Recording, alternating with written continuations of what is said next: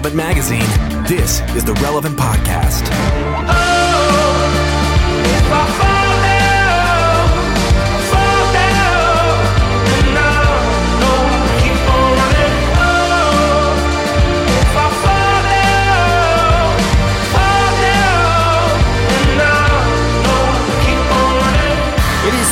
October 1st, 2019. My name is Jesse Carey, and you are listening to the Relevant Podcast. Uh, we have a very, very great show today that I can't wait to tell you about. But first, I want to introduce who is with me today.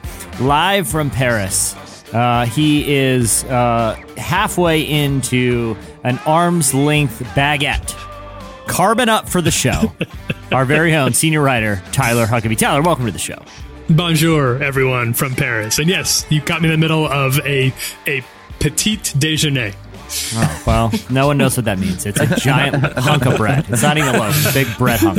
And also joining us today, I'm- I'm excited to introduce someone who uh, will be sitting in with us from time to time. Yeah, I think you've been on the podcast before, right? A couple times. Okay, Yeah. a couple times. It's our creative director. That's your official title, right, JD? It is. It is. our creative director. I thought that was the. I want to get the official official because uh, he makes everything uh, at Relevant look awesome. When him and his team. Most of Uh, it. Uh, uh, John David Harris.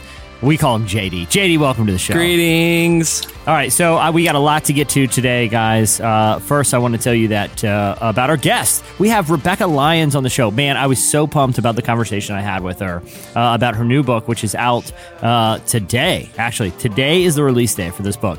It's called Rhythms of Renewal, and the subtitle is Trading Stress and Anxiety for a Life of Peace and Purpose that is the ultimate if there's a bigger Yeah. felt need just among like our generation right now i don't know what it is um, you know but d- then you know what could be bigger than dealing with stress and anxiety and the great thing about this book and the conversation that is coming up later i really encourage you to stick around and listen for a lot of us really practical steps that she did to, to uh, be more present in her life and being more present has helped her uh, you know really take anxiety and stress head on so very excited uh, for Rebekah Lyons coming up. Um, but first, before we get in, uh, you know, JD, it is a custom when uh, we have a uh, someone joining us for the show that isn't on regularly. Okay. That we, that we get to know you. a little. Oh, great. We get to know JD. I know JD Oh, boy. pretty well, and I have the infamous. Um, I have the infamous table topic Oh. cards here that I'm pulling Oh. at random. I'm sitting in the chair here in the Orlando studios, um, and I am pulling the table the table topic cards. All right, JD. Yes. The first one I am pulling out at random. Great. At random here. Uh, uh, oh man, that one's. You know, what? I'm going to go with this one. You almost pulled it pocketed at it. It's random. not you, you, you, you second guessed yourself. Uh, this is. It is a red card. It is a red. All the rest of them are green, and you just pulled Yeah. a red one. Okay, so it's confession time. Oh, boy. And this could be secret yeah. sense. Let's get it off the chest. Let's air it out here. What's one thing you've done that you'd like to erase? Oh. Oh my gosh. Ah. Agreed to be on this podcast. Okay, okay. Well, it's legally binding, and you want to get it. Do you need to tell the listeners what you told me late last night while you were crying and asking for prayer? okay, if you could change places with anyone, who would you choose? Um, if I could trade places with anyone, oh Lord, that's hard, right? Um, I think, I think I'd like to be. I don't know. Uh, trade places with anyone. I Yeah. like kind of where I'm at. So you wouldn't So- trade places with? How, I don't who would know. you trade Nobody- places Nobody, with? nobody you would trade places with in the world, JD? I don't know. I mean, I, I respect it, but I'm not. I mean, yeah, you got a great family. I mean, yeah, yeah. there's all Rewarding that stuff. career, If obviously. it was like, if it was like, uh, like trade a job or something, Yeah. maybe like Kathleen Kennedy, who's like overseeing all the Lucasfilm stuff. That'd be Okay, fun. okay, getting that's to like fair. getting to like know the Star Wars secrets and and plan what happens with Indiana Jones movies or something nerdy like that. Yeah, that's I could really get- nerdy. I could get down with with with a nerdy job like Oh, that. that's that'd be that'd, that'd like the be new awful. Mike Rowe if, if I could series, pick, Mike Rowe if I could and pick nerdy someone I jobs. wouldn't, if I could pick someone I wouldn't trade places, uh, somebody's responsible for the Star Wars franchise. that seems like, like that seems like partly the worst job ever because literally even the most minuscule decision you make, Oh, ridicule. You're Yeah. gonna get ridiculed and angry fans. I feel like that's what working at Relevant is like right now, though. So Nashville. Tyler, who who would you who would you change places with anyone Yeah. in the world? Yeah, I was thinking about this because that is, that is a good question. Um, uh, I think that I would say I feel like you know I was I was watching and I I don't recommend this necessarily, but I was watching SNL over the Okay. weekend. Um, it was kind How of a dare week you? return. Sorry for dare your you, loss. Center. Yeah, I wasn't on. I wasn't on board. I, I, I didn't laugh very much, but but you know, I think that I feel like Billie Eilish. She, that girl has got a good thing going. She doesn't Yeah. have to do a whole lot, and she's still living the dream. She she she barely. Her songs are good, but she barely Yeah. sings. She Yeah. doesn't dance. She wears whatever she wants to wear to work. That's true. And good. That's she's and she's still a multi. She's making enough money. She's making SNL money now. She's headlining SNL with Woody Harrelson. I feel like that's a pretty good like that's a good pretty good teenage energy that she's got going on right now. So right now, I would say I'd, I'd be get on her train. Yeah, I would I That's would do that as well. That's a better answer than I, mine. I have an answer, and it's going to lead me into a new segment that I'll Oh. fire up in a second. okay, Chandler, cool. Chandler, All right. I'll tell you when to play the music, but uh, I would trade places with um, the highest ranking intelligence official in the United States government. Here's why. This the this whole uh, storming Area 51 thing. Uh-huh. Yeah. It was supposed to happen, you know. Bit of a flop. We're, we're a week out from when, you know, millions of people had agreed, had agreed. That's like contractual obligation. I know. Okay, so for if somehow people aren't familiar with the story, what happened is, as a joke, some uh, uh, a college kid created a Facebook group called uh, uh, "Let's Storm Area 51 to see them aliens," and uh, he he he convinced he had millions of people sign up for this event that was that took place on September 20th. Celebrities too. Yeah, celebrities were there, but the because he was genuinely concerned, probably for very very good reason, about the implications of a horde of of ironic meme culture, uh, you know, internet fans literally just storming the gates of a, of a military base. He he he kind of once he saw it spiraling out of control, he changed it into a music festival, which he called Alienstock. A bunch of people went out there. Some people did go to the gates of Area 51, but uh, they were not allowed to proceed because it's a military base. But if I was in the role of a top intelligence official. I could be like, all right, time to see them aliens. What do we got? Mm. Open the files. Let me see them. Like, I want to. We got we got spaceships. Do we have spaceships? I've seen the Bob Lazar documentary oh, yes. on Netflix. Okay, so what a lot of people don't know about JD is this. Are you still JD just playing the X Files? Yes, just wait. I'm X introducing- Files over and over. It's Yeah. the one we have listen, the rights listen, to. I got to do my intro. okay. Okay, because listen. JD's here, and uh, this is this is his favorite topic. It is. is is, is mysteries. Okay, Okay. from aliens and Bigfoot to secret codes hidden in the Bible, Illuminati peeking around every corner. It's time for strange happenings, happenings, happenings, happenings. With JD. I'm in. I'm in. Okay, so I didn't even tell JD we're doing this Nope. today, but This is a, I this want is a to surprise, do but I'm on board with this now bi-weekly segment. so, spin-off podcast on the podcast is first coming. edition of Strange Happenings with JD. yes, yes. Okay. Uh, I want to know. Last night you went to go watch the the tele. You I so a little context. I came down. I flew in yesterday. I'm hanging out for the week. I'm staying at one of JD's uh, uh, uh, buddy's house right now, and JD's like, "Well, why don't you come and join me? It's Monday, and Monday, me and my friends get together and we watch the History Channel program, Ancient Aliens." That's true. Most people know this program because of The meme. The meme. The meme. Of Yeah. what's the guy? What's his name? Uh, Giorgio Tsoukalos. yeah, Giorgio Tsoukalos, where he's he's got the crazy hair and he's an excited expression on his face, and he's like, "I don't mean to say it's aliens, But it's aliens, yeah. Okay, so for the first edition of Strange Happenings, JD has seen every episode in all 15 seasons.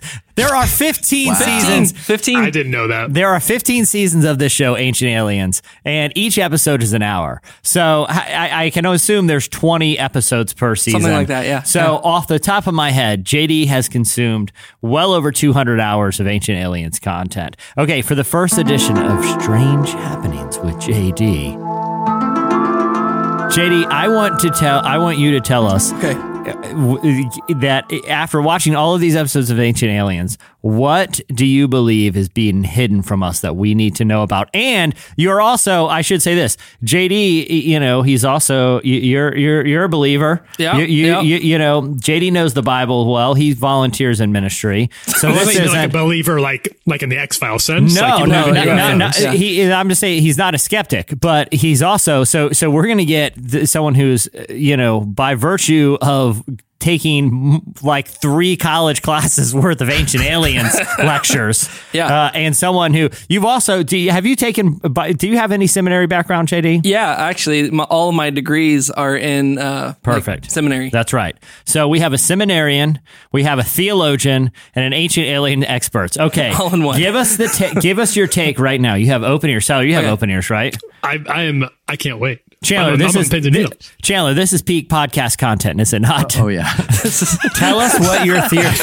tell us what your theory is of what's actually happening out there. So, um, I one of the crazy things is I actually feel like the entire ancient alien phenomenon is actually the ultimate conclusion of materialism. So it's the idea that everything that we believe in or, or that surround us has to be concrete, which is contrary to like spiritual beliefs or, Yeah. or, or things, right? So when the Enlightenment happened, right? Yeah. And scientific methods started being developed and all these things, we kind of did away with anything supernatural Or mystical. or mystical, correct.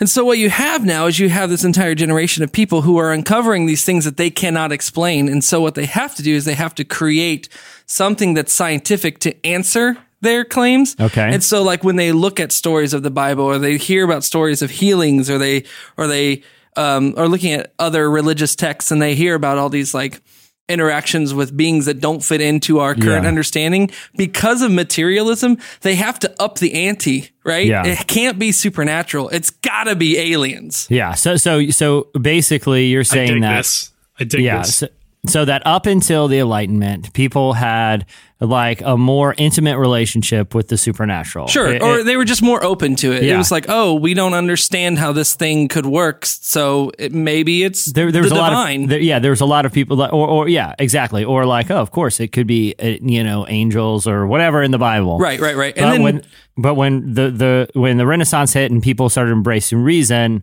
they had to come up with a rational explanation based on the natural world Right. and you're saying that's where the theories about aliens come from. Right. And uh, ultimately, it's the ultimate conclusion to it because no matter how much they've all tried, like they can't reconcile all of the stories or Yeah. they can't reconcile all the things that we interact with as humans. And so, and, and I think it's funny because it's like, eating itself, right? It's, because you've got all these scientists now who are like, no, no, no, no, no, we don't believe in ancient aliens. We don't Yeah. do that. We don't do that. And they're using the same, the same kind of loose, bad versions of the me- the scientific method, but they're using the same things. They're like, we see, we see here that there's this, and we can't think of any other explanation. And we know like gods and demons are fooey, so it's got to be something physical. What's what's more powerful and than us that's outside of our realm of existence? Oh, aliens. Yeah. And so they attribute everything to to aliens. All right, let me ask you this. That's a good answer, but it discounts my next question to a degree. I should have rehearsed this with you. But uh, we've talked about this too, and this will I'll conclude uh, strange happenings with JD on this question.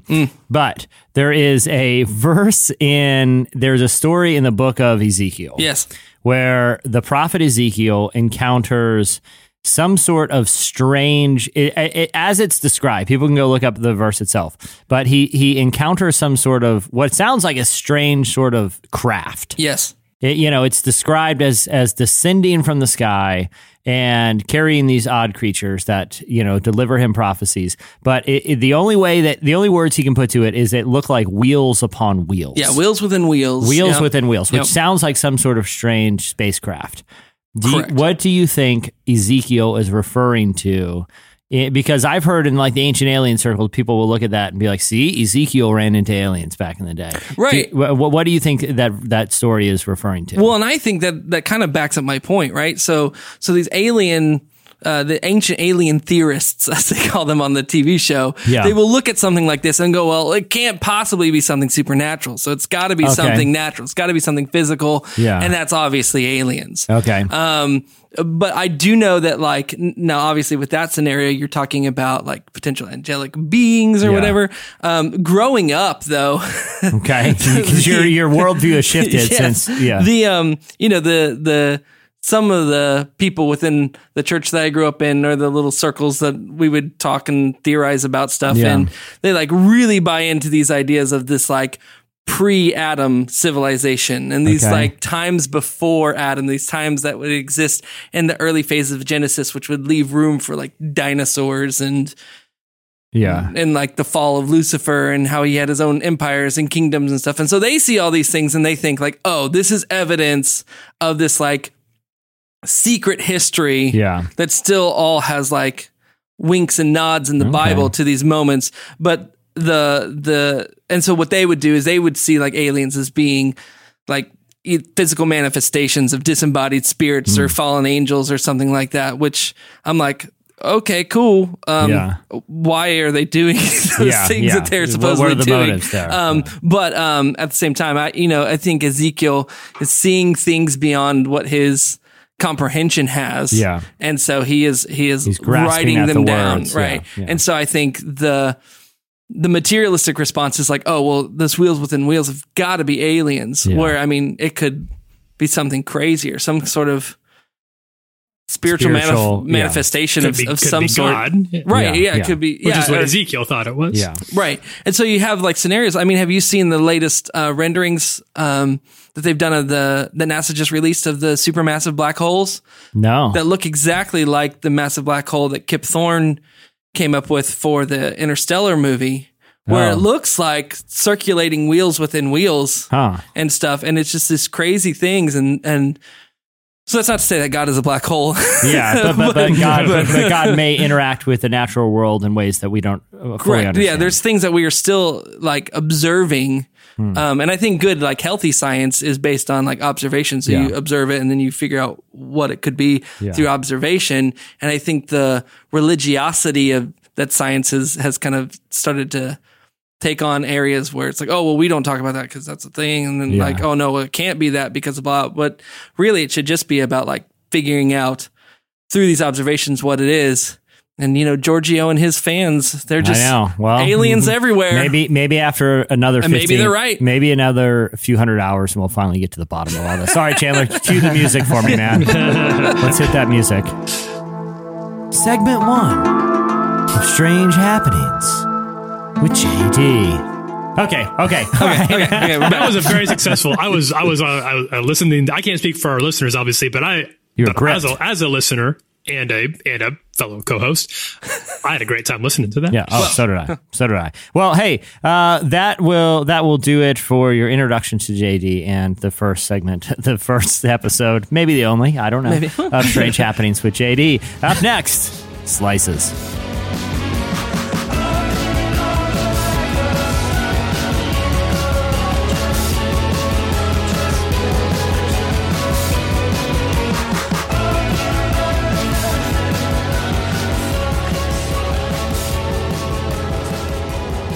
You are listening to Spirit of the Beehive. Chandler, that's made up. Don't you lie. the song is Fell Asleep with a Vision. At the beginning of the podcast, you heard Foals with the new song The Runner. Well, today's Slices is brought to you by Warby Parker. Uh, dude, I love Warby Parker, and they have such a cool story. They were founded with a rebellious spirit and a lofty goal to create boutique quality eyewear with a revolutionary price point. It was a collaboration between two friends.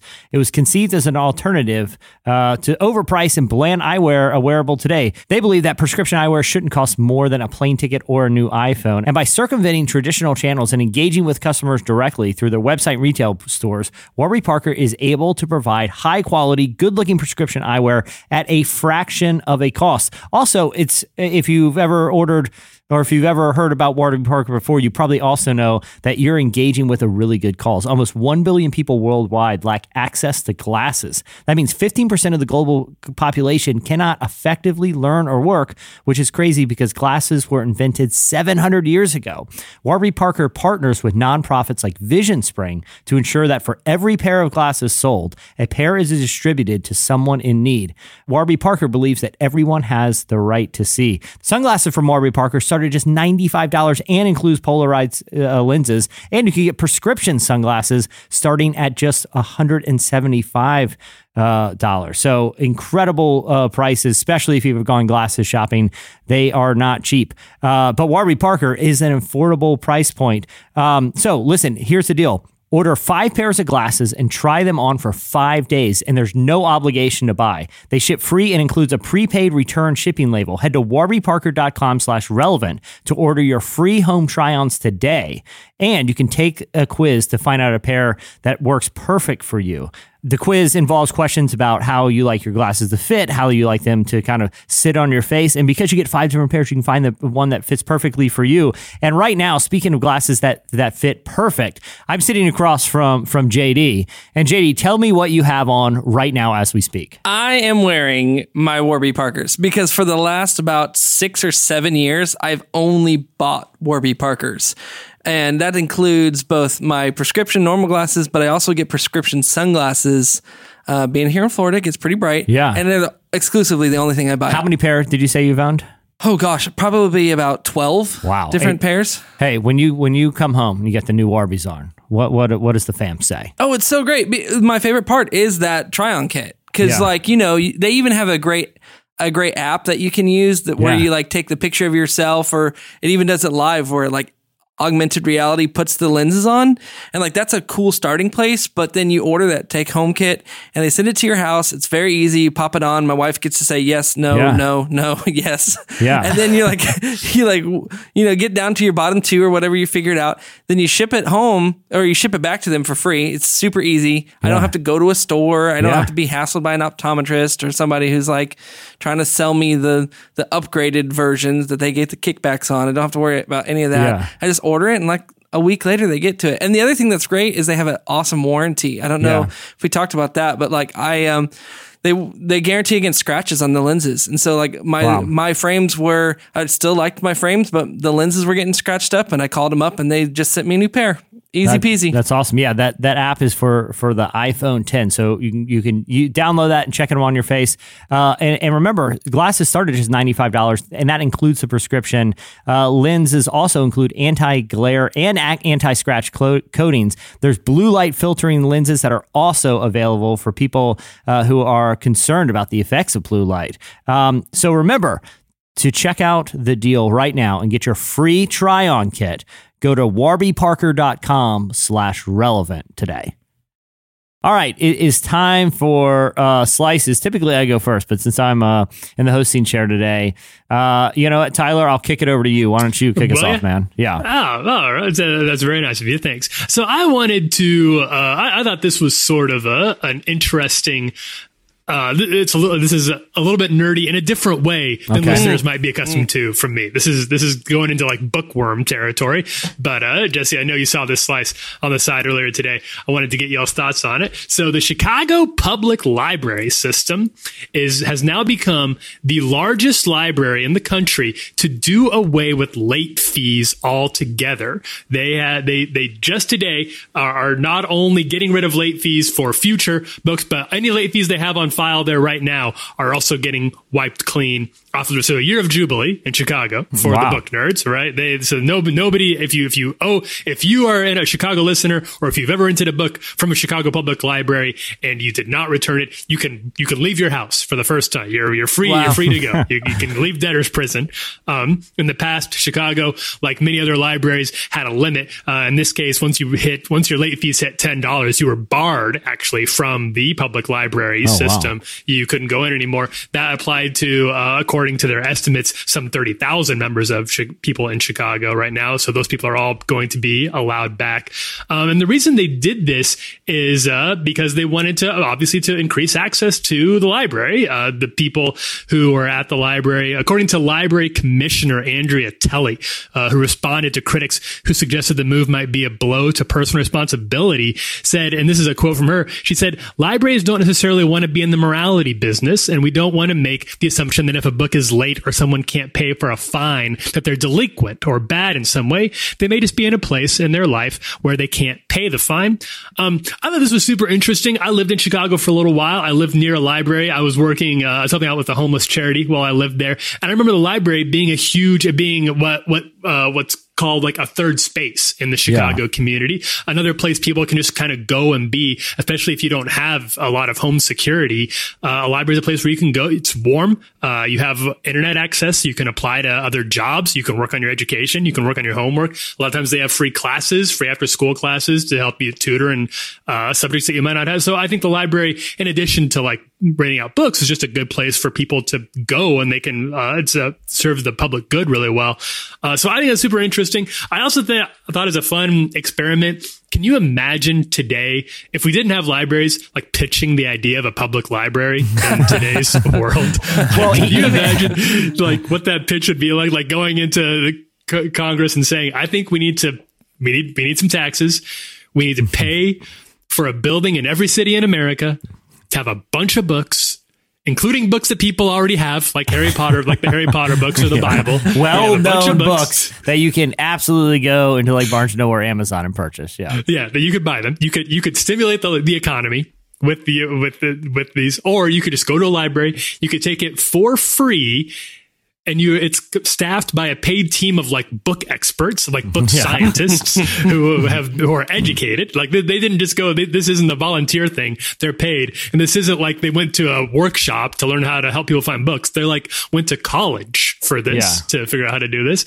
How did this even pass in the first place let alone how is it? I don't want to say this too loudly because I love libraries, yeah. but I feel like if the wrong person hears about this, they're like, we got to abolish that. We can't be doing that. That doesn't make any sense. I don't need Uncle Sam telling me to read books.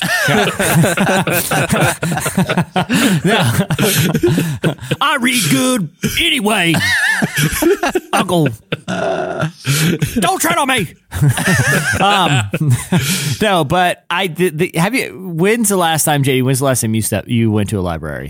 Oh, I I actually went to a library recently okay. because they like the Orlando library. They rent out like rooms for meeting spaces, yeah. and so I was meeting a, a buddy of mine uh, to do a kickoff meeting.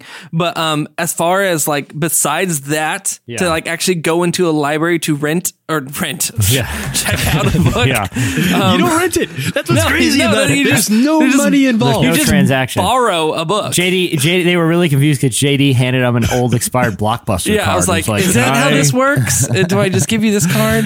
Um, no, I, I can't remember. You know, I cannot remember the last time I checked out a book from the when library. When you were a kid, JD, did you go to the library? Like, was that part of your growing up experience? A little bit, a little bit. I mean, it I was would a go big to part the, of mine. I would go to the library at our school. Yeah because um, sure. I went to one of those. I, and, I, I, I, don't understand that. Now you've lost me. Well, the, the biggest thing about the library in school, like the library was okay in school, like it would, but you had to be quiet. Like it wasn't that yeah, cool. Yeah, yeah, you yeah. read scary stories to tell in the dark. Right. That was one thing yeah, you, you did. hide it. You hide it because the even every illustration was nightmare inducing. Oh. And the other thing that the the good thing about the library was that was usually the location of the Scholastic Book Fair, mm-hmm. where it's like, okay, they're selling stuff that has no educational value, like at the Scholastic Book Fair. It's right. the best day of school as a kid. And you walk in there and you're like, well, uh, I already have textbooks. I think I'll buy that Lamborghini poster. I'll buy that poster of the green Lamborghini. Mom, Dad, it's at the school. It must be good for me. I mean, I also remember that the library used to be the only place at our school that had computers.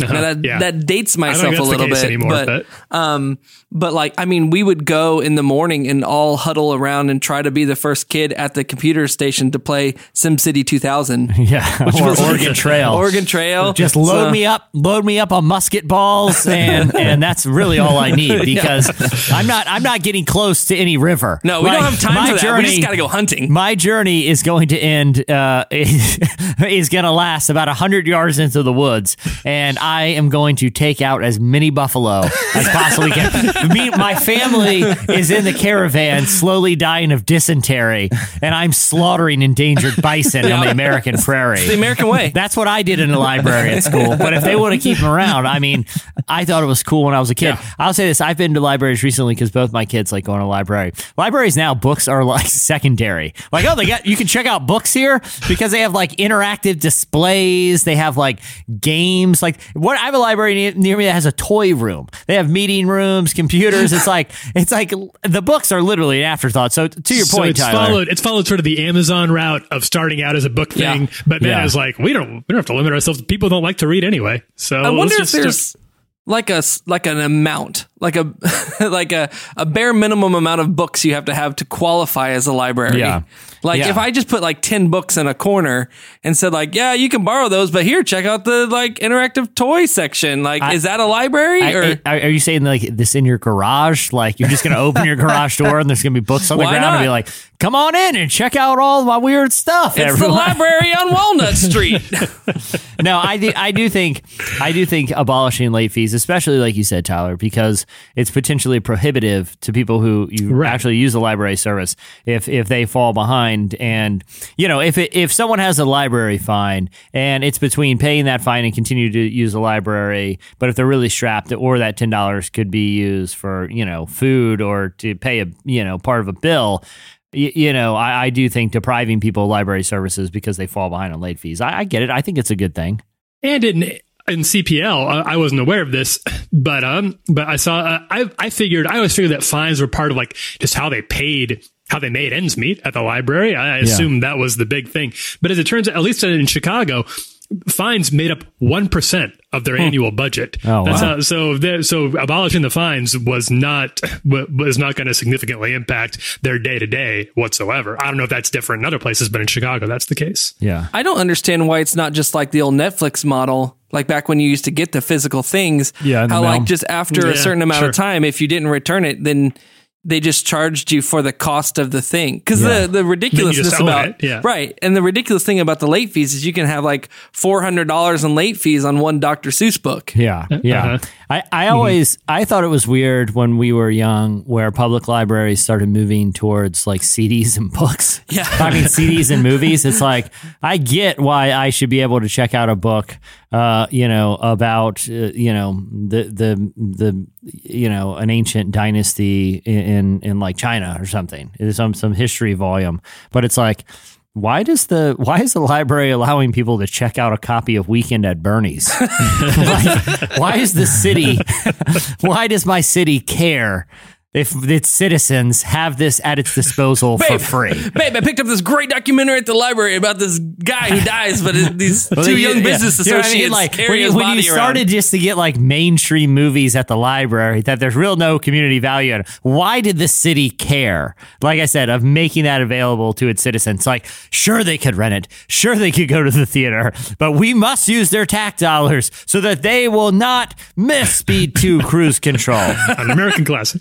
So, all right, well, They did have. Have you ever? Did you ever, when you went to the library, did you ever get on that? They do this a lot in movies about journalism, where they get on the microfilm. You know what I'm talking Yeah, about? yeah. The Okay, old. yeah, uh, yeah. uh, I don't even totally know what the process is of converting something to microfilm. I don't know how that would go, but that's how you used to. You couldn't when you before you. This was Google, except for Yeah. you just turned the little knob over and over. You know what the fun thing about the microfilm uh, uh, montages in films is like it's so great at showing the passage of time. Yeah. Because like the the journalist or investigator goes to the library and gets in front of the microphone microfilm and he's like, you know, or him or her's like spinning it and like at first they have like a necktie that's like tied nice and tight. Oh, like yeah, as yeah, they're yeah. going through articles and reading headlines, what nun murdered 1846? What is this? And they keep like going back and like the necktie is getting looser and looser, and all of a sudden there's sweat, and there's just like they're drinking coffee, they're like pacing, sandwich. they're pacing around as the headline show, and all of a sudden they stumble upon the evidence,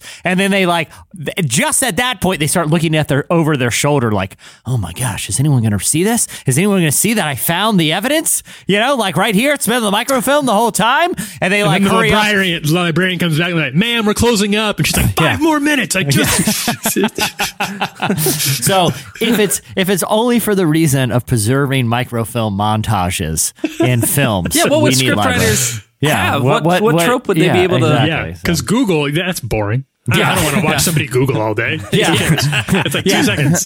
well, yeah, was the villain's great grandmother murdered in 1946? Oh yeah, look, totally Yeah, there true. it is. Totally I found true. it. Also, Uh, yeah. also check out this. I'm getting a, rec- a restaurant recommendation. It's a new sushi place that opened by the library. So, uh, all right, JD, uh, uh, what do you got for us, man? So over the past year or so, Australia has been releasing uh, these new dollar coins, and um, they've been uh, imprinting onto the back of the of their coins like a different thing. And they decided to go alphabetical. Okay. but you know they get to the end of the alphabet and it starts to get really difficult to find things. Yeah. and especially because they're all supposed to be Australia related. Okay. Well, they got to Y, and they decided to mint the dollar bill for this period um, Yeah. with the cryptozoological character of the Yowie.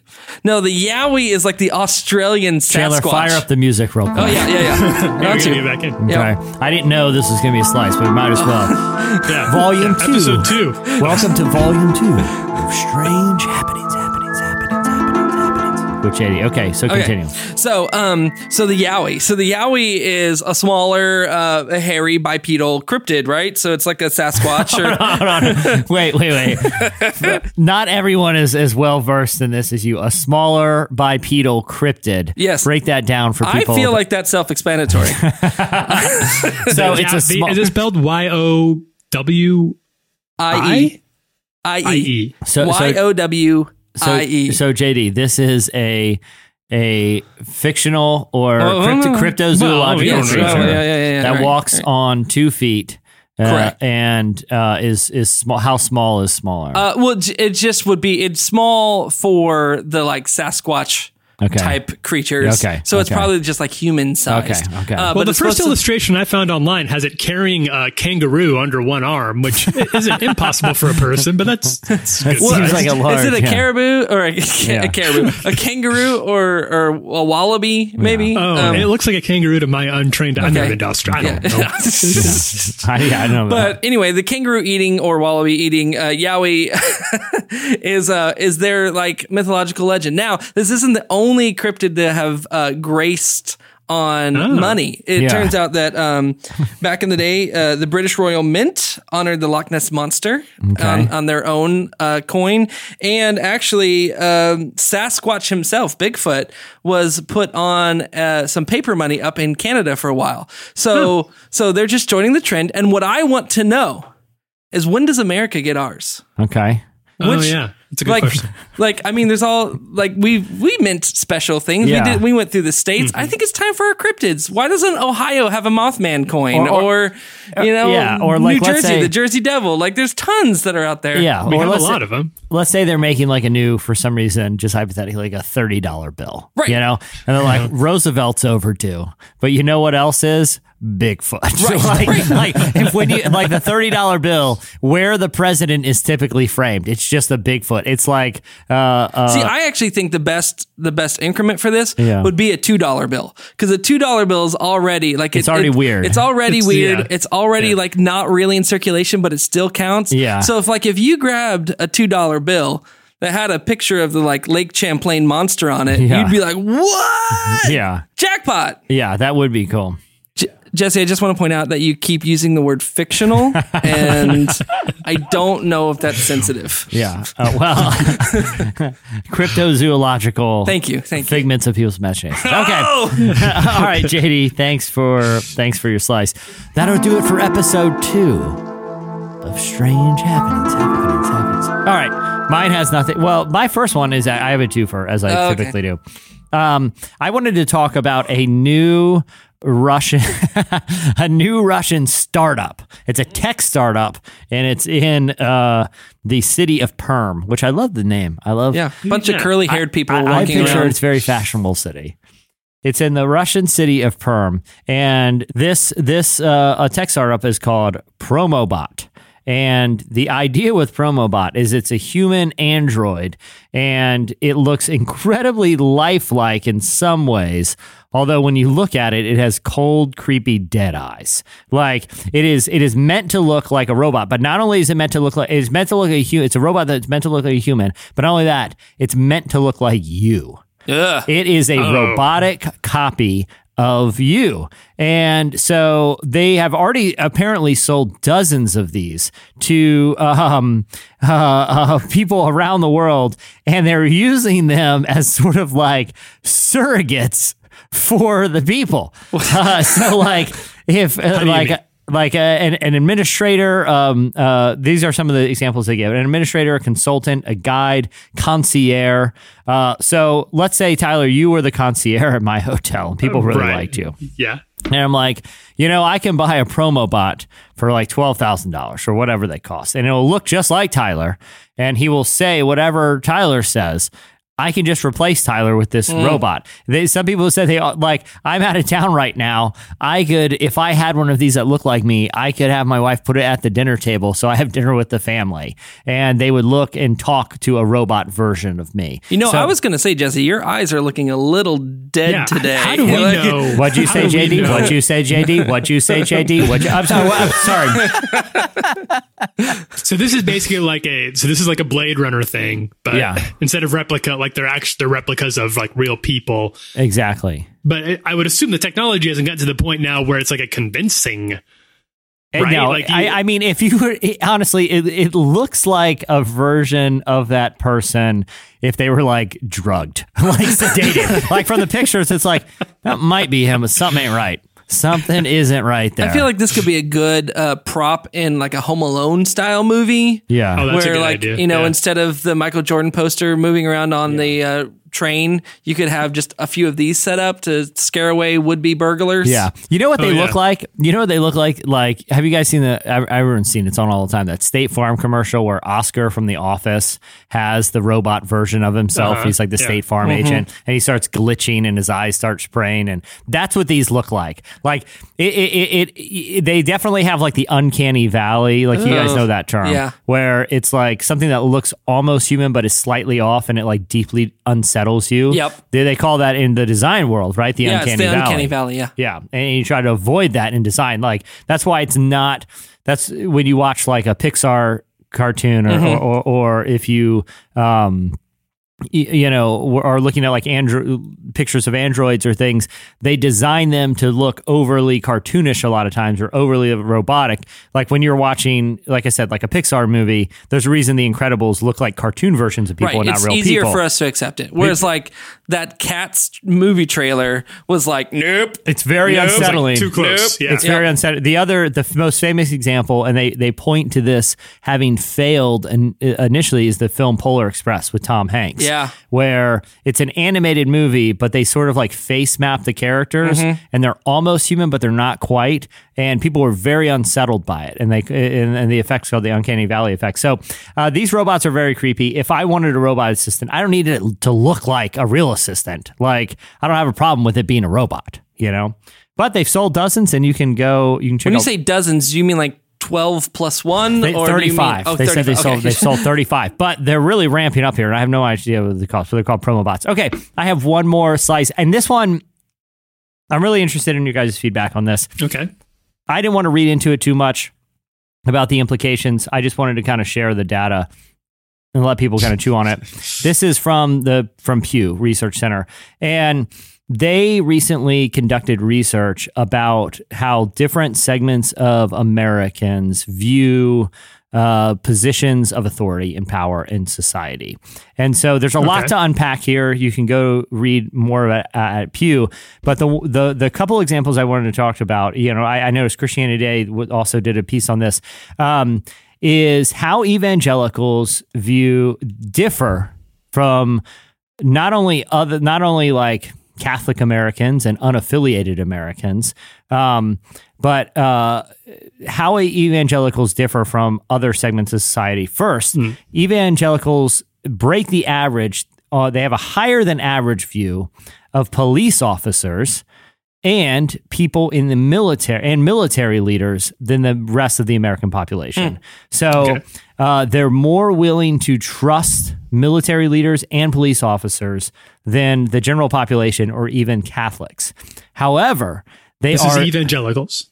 This is American okay. evangelical Christians. Okay. Um, however, even though they trust uh, police officers and members of the military leadership more than the average population, uh, when asked about journalists, they have a a less favor. They it's actually less than the average. They favor and trust journalists journalists less than Catholics hmm. and unaffiliated Americans. Hmm. So uh, again, I don't I don't really know. It doesn't really you know read into the implications or reasons. It's just kind of putting the research out there. But I wanted to talk to both of you guys real quick. Why do you think evangelicals, uh, you know, break the average when it comes to these two areas? You know, basically, members of the armed service and, and police officers having a high view and journalists having a low. Does one does that surprise either of you? It doesn't surprise me, but maybe only because I was like raised up in it. And I know yeah. that like to me, um, it was, it was always like seen as a authority scenario. Cause like authority is a real big buzzword and like concept with inside the evangelical yeah. community and there's like you know you're you're you're wanting to be under the covering of your senior pastor and la la la la la there's yeah. all these authorities you respect titles and stuff so people that would have a title um, or a place of authority would automatically get that and i don't think that um, they would view journalism as some sort of like title or role of authority. Yeah. And so it's like you respect authority, you honor authority. And this is very like honor culture is yeah. very big in evangel the evangelical circles. Um, and I think it kind of stems from there. I also think it probably stems from, at least in my scenario, a lot of the evangelicals were coming from uh, I don't know how you would say this, but like a, I guess a demographic where there were a lot of servicemen and women and a lot of like police officers and stuff. And so therefore it's something they understand more. It's something they can relate with and they want to like respect and honor those yeah. things. Whereas like, you know, in New Port Richey, Florida didn't have a, a ton of, like journalism yeah. majors flooding yeah. out of this the schools and so um, i think there's a little bit of that too i've also been curious as to I've kind of noticed that amount of honor in like the military and the police force, but I've also been curious about how that um how that in in my view kind of is counter to their their views of the second amendment because it's usually from like at least from my experience it's been this thing of like yes we honor our military and we honor our police officers. Okay well what about your guns? No i need my guns to protect myself from police officers yeah. in the military. Yeah, yeah. there is like, kind of the wait yeah. what? Yeah. Um so that's um that's always been interesting. Yeah, but i do think it, it, comes down to like that honor culture that's built within the evangelical circles yeah. that they just carry over to places with title. Yeah. Tyler what are your thoughts man yeah, I, I, would be super interested in. I'd like to see the uh, obviously evangelicals. Uh, uh, overwhelmingly white group of people. So I would be interested in seeing also sort of the racial breakdown of a study like yeah. this. Yeah, Since uh, statistically speaking, uh, white folks do have a lot more trust in the military and in police officers than black people have for a variety, I think, of uh, a very valid uh, substantiated reasons based on the uh, on, on the headlines. So I think that would probably need to to factor in. The journalism thing is is interesting, and I would be interested in seeing what the breakdown of that is over time like was there a time when journalists were considered more trusted and has that gone downhill as there has been a perception among the Republican Party that that the MSM, the mainstream media, is like out to get them, and because most evangelicals do identify with more of the the Republican Party, they feel sort of an obligation to also uh, take up common cause against when we say journalists, we think of like the major outlet, New like York the New York Times, Times, yeah. uh, the Washington Post, CNN, places like that. So those would be the two questions. I'd be, I don't know the answer to either of those things. Those would be the questions that I would have about does that, has that changed in the past 10 or 20 years? And what is the, the racial breakdown? What sort of correlation is there with the racial breakdown of the people surveyed here?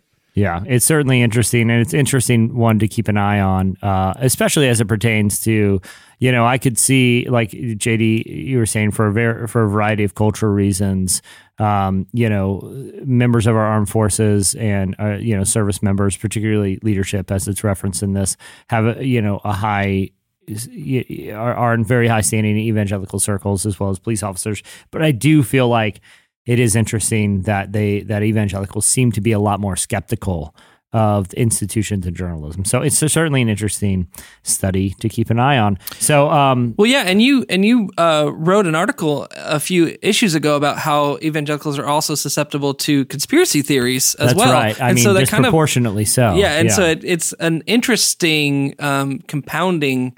Um, thankfully, I'll say this: thankfully, that there are journalism institutions within Christianity that take their their responsibility seriously and will not mix cryptozoological theories. when we find those, we will let you know about them. all right, well, uh, all right, guys, that'll do it for slices. Next up, Rebekah Lyons joins us.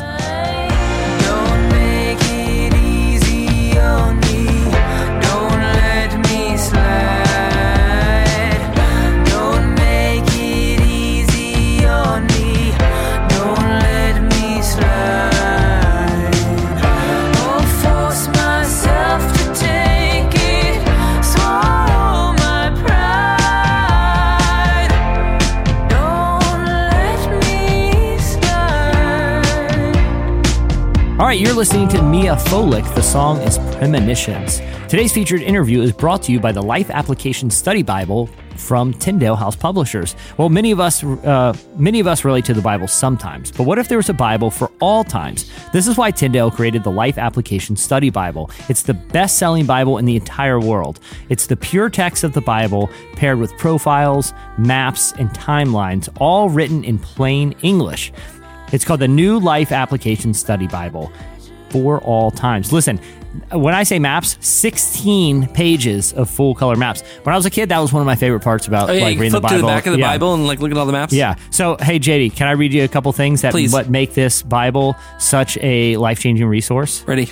It begins with the unique character of its study notes, which include here's what it includes the information necessary to help you understand the passage and the truth that is being taught, an explanation of how the truth is relevant for today, the application to your personal situation. Other study Bibles don't attempt to accomplish all of this comprehensively in their notes, but that's what makes the Life Application Study Bible so cool. Um, with the Life Application Study Bible uh, all in one place, it provides what you would need to apply biblical teaching to your life every day. Uh, whether you're new to the Bible or a lifelong reader, this study Bible includes clarifications that can help you understand the language, advice on how to apply the Bible's teachings, descriptions of the context, settings, and profiles of key people in the Bible, guides for finding what you're looking for, and so much more. So, don't forget to get the Life Application Study Bible wherever you get your books. All right, today's guest is Rebekah Lyons. She is a national speaker and best-selling author of the new book Rhythms of Renewal: Trading Stress and Anxiety for a Life of Peace and Purpose. Uh, in it, she draws from her own battle with depression and anxiety and shares a pathway to establish four life-giving rhythms that quiet inner chaos and make room for a flourishing life. Along with her husband Gabe, Rebekah serves as a co-founder of Q Ideas, a nonprofit organization that helps Christian leaders winsomely engage culture. The organization's global live stream has featured uh, thought leaders from everyone from like Malcolm Gladwell to Tim Keller to really cool event. And this book is really, really great. If you or you know someone who's been struggling with anxiety or depression and is looking for practical ways to implement new practices in their life, I would highly recommend this book. But anyway, without further ado, here is part of my conversation with Rebekah Lyons. Well, tell me a little bit about why you wanted to write uh, Rhythms of Renewal. Well, goodness, let's see. The backstory is that I first developed panic disorder nine years ago when we moved our family to, to Manhattan. In some ways, I thought this was a new kind of a midlife reset for me. And skipping the streets of Manhattan, ready for this life of meaning to kind of reemerge on some level. Um, in this same season, I had my first panic attack on a flight from Atlanta back to LaGuardia one night late, uh, a couple months in, and it was it just came over me, and I couldn't I couldn't stop it. I was powerless to it, and it was driven by claustrophobia, but it just turned into like this just desperate need to escape, Yeah. and it wasn't rational. So um, my body reacted in a way that began on that on that airplane, but then once I got back to the city, you know, once we landed, you know, there's eight million people in this span of 11 miles. And so personal space is not a thing. And I remember what began at the end of the flight was planes, trains, elevators, subways, and crowds. And so this kind of became the norm of my everyday life for about the next year and a half. And so over time, I do remember um, in September the next year, there just being a moment in the middle of the night where I just cried out to God for rescue. He got loud for me in that season because I was just pretty desperate. I was, you know, had grown up in the church and my faith was real, but I, I didn't need God in the way that I did in this season. And so I do remember crying out just in just this earnest, like desperation, just like rescue me, deliver me. I can't do this. I cannot do this. I have three children.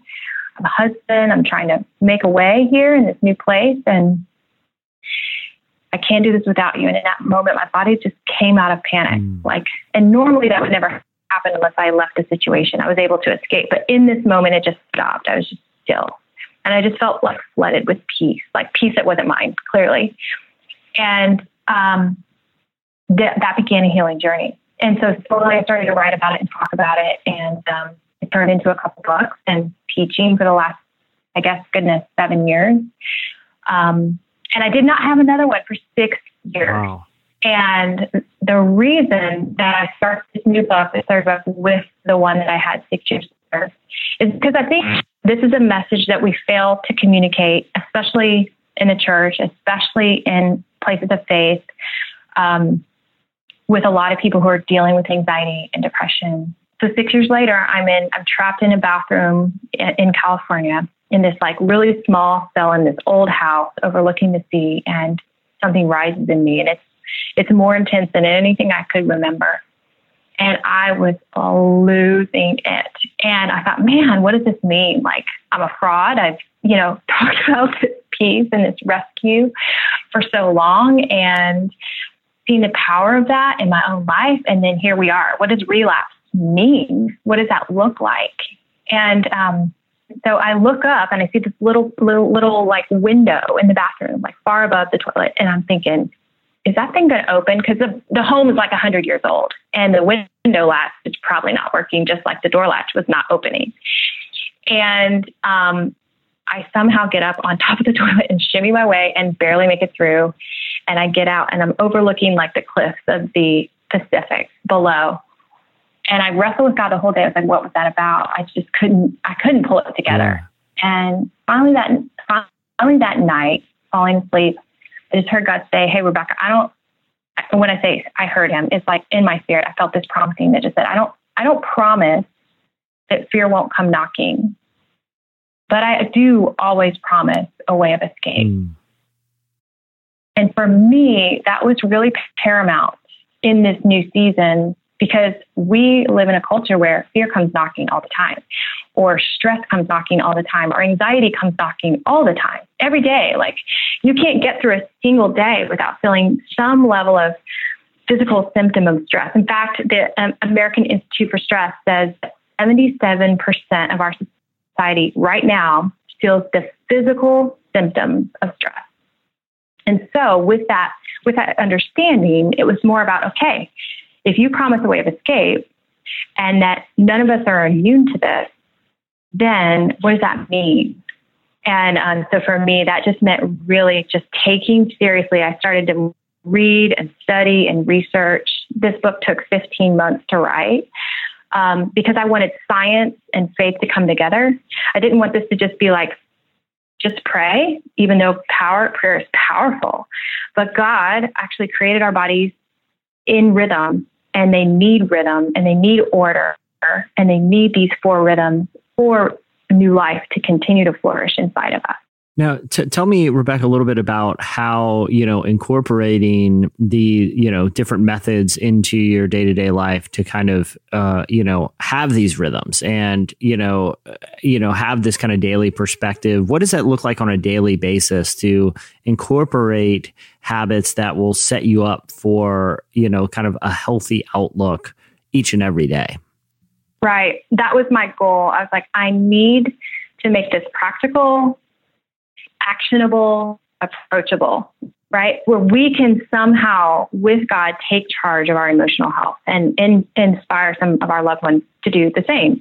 So the way I broke this out is just the way I found it to be true in my life. And because um, because God creates in rhythm, you know, He create creation happens in rhythm, day and night, sun and moon, um, we have seasons, we have ocean waves, we have solar systems, we have planets, and then in the human body we have our heartbeat and we have um, our, our, breathing, inhale, exhale. We have like contractions and labor with new life coming in. There's we're all made to operate in rhythm, and God says because I because I created in rhythm, and then you're the culmination of my creation. When you're out of rhythm, your body feels it. And not only do you feel it, everyone around you feels it. And so the first two rhythms are input rhythms. They're rest and restore.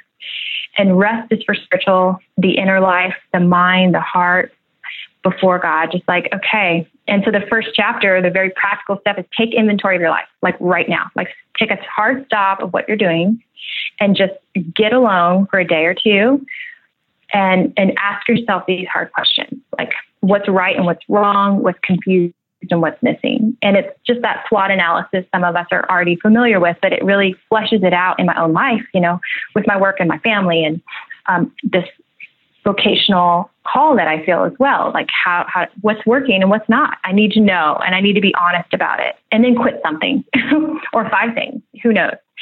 Because they're sucking me dry and actually, they're actually shutting me down in the area that I was actually created to, to live out. And then the second thing is, I, for me, very practically, I started to see waves of depression for me because I'm familiar with it. I know what it looks like. And so I just, I took a tech detox and I learned three things in that season. I got so much time back for starters and I started sleeping again, partly because of the blue light, you know, from a phone at bedtime is like the worst thing possible.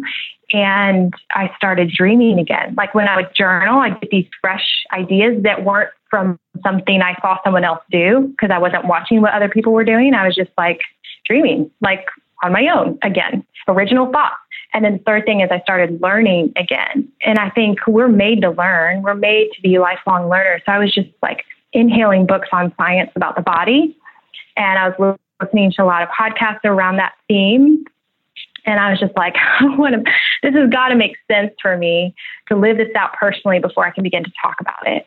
And so that was that was the rest rhythm. And then the restore rhythm is the physical life. Like what am I using for fuel every day? Like is it caffeine and sugar or is it like is it raw? Is it is it from the ground? Is it clean? But you know, just in general, um, getting active, getting outside, what does that do for our um, serotonin levels? Like things we know, but we don't really fully understand. I talk about permission to play, like recovering even in our active life just the things that we we loved as kids and learned that play and control cannot coexist. So for me, I had a hard time playing because I was always trying to quality control everything because I was operating out of stress and not out of just enjoyment. That, those are the two input rhythms that fill you up. And then the last two rhythms are the last half of the book, and those are the outputs. Because the idea is once you've been filled, you now can offer something to the world. And so connect is all about relational health and create is vocational health. That was Rebekah Lyons. Next up, listener of the week.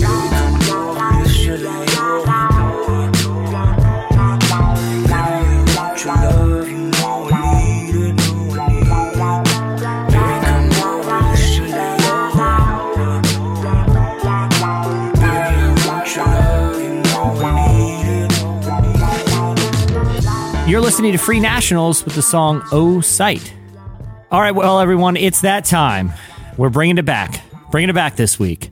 It's time for. You listen to the show, and it's time to get to know you. It's the listener of the week. All right, that's right. So we put out a call on Twitter to all of our listeners, and we asked them what are some interest. We want to we want to find someone with three interesting facts that we can mm-hmm. call and and introduce the world to our listener of the week. Today, joining us right now, strolling through the streets of New York. No big deal. Katie Kavanaugh. Katie, welcome to the show. Hey, Congrats. everybody. Thanks so much. Thanks for having me. Oh, oh this is awesome. we're excited you're on. How long have you been listening to the podcast, Katie? Um, on and off for years, but I have like become pretty uh, religious about it since April. Like Oh, I've very I good. catch it as soon as it comes out. Oh well, look Did at that. something shift in April? Was there a was, was there a did we add, I'm trying to think, did we add something? I started walking every day, and I needed stuff to Um, listen to, and yeah. it just like actually has kept me going. Are you walking are you walking right now? I am, but I'm on a I'm on vacation right now. Oh, Oh, that's cool. oh, so, oh, so we'll- you're we'll vacation. You're you're vacationing in New York. Uh, where is home? Uh, Savannah, Georgia. Savannah, Georgia. And so, are did you did you Love is this like Savannah. a family vacay? Like, let's go to the Big Apple. Are you going to all the hot spots like the Empire State Building? Let me give you some hints as someone who frequently travels to New York. You, you, you want to avoid the tourist traps. Head straight for the Empire State Building. Grab yourself Uh-huh. some Sbarro, an Auntie Anne's. grab yourself an Auntie Anne's, and then head to the tell you, Statue of I've Liberty. eaten so much Sbarro since I've been here. sure. hey, listen. Why mess with something that isn't broken? Right. What what is your what's your the main destination you want to go to while you're in New York, Katie? Well, actually, I'm leaving today. I'm currently in Brooklyn. Uh, I'm visiting a friend who lives here, and we've done everything. But like last night, we went to the Comedy Cellar. That was really Okay. great. Great. Uh, Nice. I don't know if you've um, heard of that, but that was that was probably my favorite thing. We saw the Rocket Summer. Who's Oh, a- cool. a- oh wow, the Rocket Summer. that- Blast from the past. of course. Yeah. Yes, yeah. Uh, we saw a Broadway play. We saw Waitress.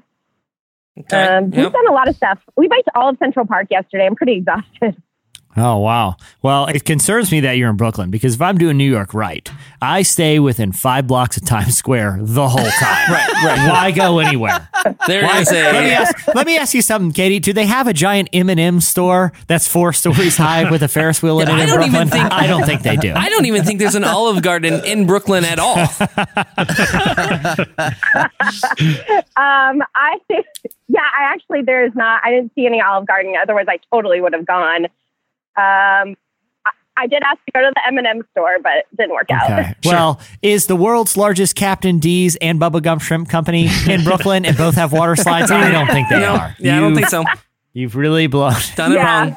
I made sure that was my first step. the biggest Bubba Gump Shrimp meal that money can buy. All right, uh, Katie, you sent us three interesting facts. You actually sent these earlier this summer, and I and I, I bookmarked you. I think we've tried to do this before, but we weren't able to connect. Is that correct? Yeah, I think so. And Okay. I don't even remember what my facts are. All right. Well, I will remind you. I will remind you. You were once featured on the television show America's Funniest Videos, and a, a primetime institution. What? Which Yeah. which which uh which which version of AFV are we talking? are we talking like Bob Saget era Or, or, Tom Oh, Bergeron. I wish. This is like as an adult, which is not Oh. as cool. Uh, we'll take it. so what happened? How? uh, So I, right around the time that YouTube came out, I had my wisdom teeth removed, and my Ah, parents classic. took a video of me having the hiccups. yeah. And it's literally Okay. just a 30 second video of me hiccuping and saying ow, and I'm completely unconscious. I don't know anything that's going on. So that is, they sent it, somebody sent it in. I think a family member sent it in. And then I didn't hear from, I mean, I never heard back for a couple of years. And then all of a sudden they like sent me a consent form and it was on like three or four times. Oh wow, Oh, that's funny. Did you get any? Yeah. Were, do they still? I haven't watched America's Funny some videos for a very long. Time. Like I saw, I think it was like a late night joke one time that was like America's Funny some videos is just YouTube for old people. Like they don't know how to access funny videos on YouTube. So did were you entered into? the, they still have like the million dollar competition? Uh, yeah, but I only got a T-shirt. It wasn't as great of a prize. oh well, it's more than more than any of us can say. All right, Katie, I'll remind you of your your second fact, which makes me laugh, and I don't know if I should be disturbed by this or not. But it says that you told us that you were emotionally allergic to ketchup. Oh, yeah. I have a Okay. major irrational fear of ketchup. Really? What? Okay. What? Explain. Yeah. let- Go- let- go- go a little unpack deeper. this Let's- a little. let's unpack unpack this. this. Yeah. Okay, I, we've tried to unpack it in counseling so many times. So I, Well, well, I'll say this: we are far more, we're far more uh, qualified than any quote unquote certified trained therapist. Right. So, yeah. What do yeah, they know about it- condiments? I mean, listening to the podcast has become therapy. So Yeah, honestly, okay. I believe you. um, so I've always hated ketchup, and then it progressively got worse because when people figured that out, they would try to put it on me. Uh, and Mm, that's no Um, good. I think it ended. I was an intern at a church, and they like actually. My biggest crush hit me with two pies of ketchup Oh. in the face, Aw. Yep. Time to get a new crush. and now it's You, just you like were better than him. yeah. And now we don't even talk about it anymore. Like people just know. Nobody even makes jokes about it. It's just like she doesn't like ketchup. We know this for a fact. Let's move on. So, so I want to know how I want to know the level of this. Like, if I if we're like, let's say uh, the the the we're all sitting at a at a diner there, you know, a typical New York diner with Dennings. pictures of all Yeah. the mm-hmm. celebrities that have had have come through over the years. You know, the cast of The Sopranos and such. And we're sitting down to get a burger. If I grab the glass bottle of Heinz and start putting it on my French fries and burger, can you even be in the booth, or or or it's just you don't want it on your food? I'm actively dry heaving. Oh Really? man! Cannot handle it at all. Has has a counselor? Have you guys figured out where it stems from? Or it's just, it's just always been like that. It's just always been like that. I don't know any other life Oh. than not hating ketchup. Do you like tomatoes? yeah, I'm fine with tomatoes. I'm fine with vinegar. I guess I don't care for paste. Maybe. Yeah, Who knows? what about Pasty. like uh like pasta What- sauce? What's your feeling? Or mustard? Yeah. I'm fine with mustard. I'm fine with tomato sauce. Huh? really? Like, Wow. Interesting. don't- yeah, it's the weirdest thing. That is very odd. That is, is very weird. odd. I would. I, I, I'm last time. I, I will say this. Maybe stay away from the Heinz, the world's largest Heinz ketchup store, now in Times Square, with the water yeah. slide into ketchup. Yeah. Water slide into Yeah, I didn't actually see that. I haven't gone to Times Square much, so maybe that's why. Yeah. I have noticed, like you did, that telling telling church folks about your fears or, or things you do not like is a mistake because they have no sensitivity. They take that as like a dare. Like, oh, you think you don't like? like I, I, I told just a few weeks ago, I talked about how I don't really care for squid. I have a phobia of squid, and when I have said that in the church setting and when I said it on the podcast, people responded by barraging me with squid content via the internet and, and photographs on my on, on like my desk or dark web, yeah. So this, this is not. I, I can't advise if you have a phobia, if you are have if you are emotionally uncomfortable with anything, like the two of us are. Uh, keep it to yourself or Yeah. tell uh, don't don't take it to the Yeah. church. The church doesn't know how to handle trauma. They're All right, terrible. well, at well, well, Kate, Kate, Kate, your final one had to do with a, another emotional reaction. Uh, it, it involved an encounter with Justin Timberlake in Leipers Fork, Tennessee. Tell us what happened when you saw JT in the wild. So I was walking down the street and I heard his voice and I was like, that sounds so familiar. And I looked over and he was walking out of a tiny little store. And I saw him and I grabbed my friend's arm and I ran the other direction. and he was uh-huh. parked Oh. right next to me. And she came, she like came running after me. She's like, what's going on? I was like, that's Justin Timberlake. And she's like, why are you running away? And my ultimate fear He's was that I was ketchup. going to embrace him. like, Like you were going to assault him on the mind, street. I was going to go hug him, and it made me so nervous that to save us both the awkwardness, I just ran away. Now, when you said you heard his voice, did you hear him talking, or was he like singing one of his hits to Was he- himself? Just like he was. "What around, Yeah, no, goes his, his uh, Jessica album dropped him off and he goes, bye, bye, bye. And you're like, I gotta go. I gotta go. yeah, I knew that that would happen. Like, I would try to sing all of Bye Bye Bye, or I would Uh-huh. just like pretty much unravel. I don't do well with celebrities. Yeah.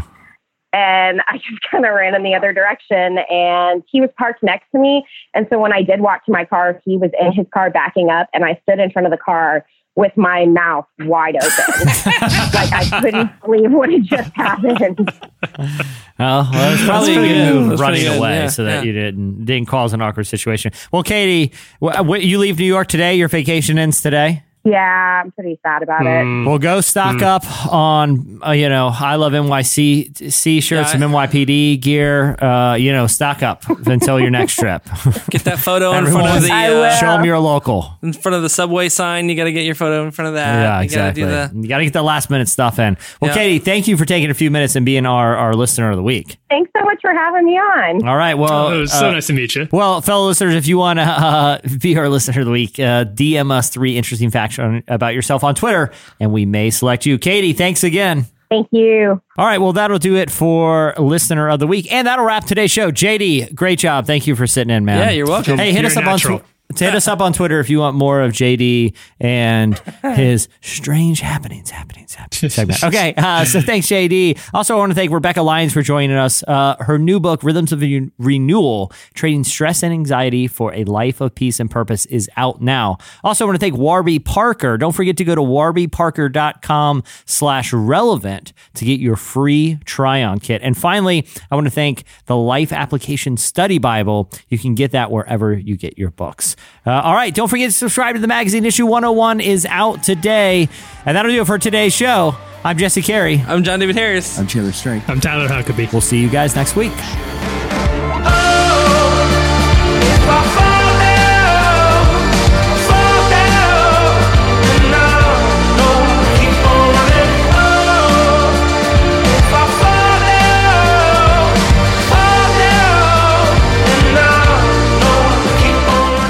You for listening to the Relevant Podcast. If you like what you heard, be sure to leave us a review on iTunes. Check out other shows from the Relevant Podcast Network in the podcast section at relevantmagazine.com. And while you're there, browse exclusive podcast merchandise at our online store. Make sure to subscribe to Relevant Magazine. Info is available at relevantmagazine.com forward slash subscribe. Every I take, make sure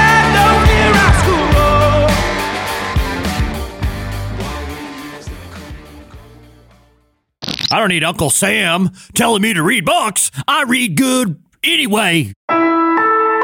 Relevant Podcast Network.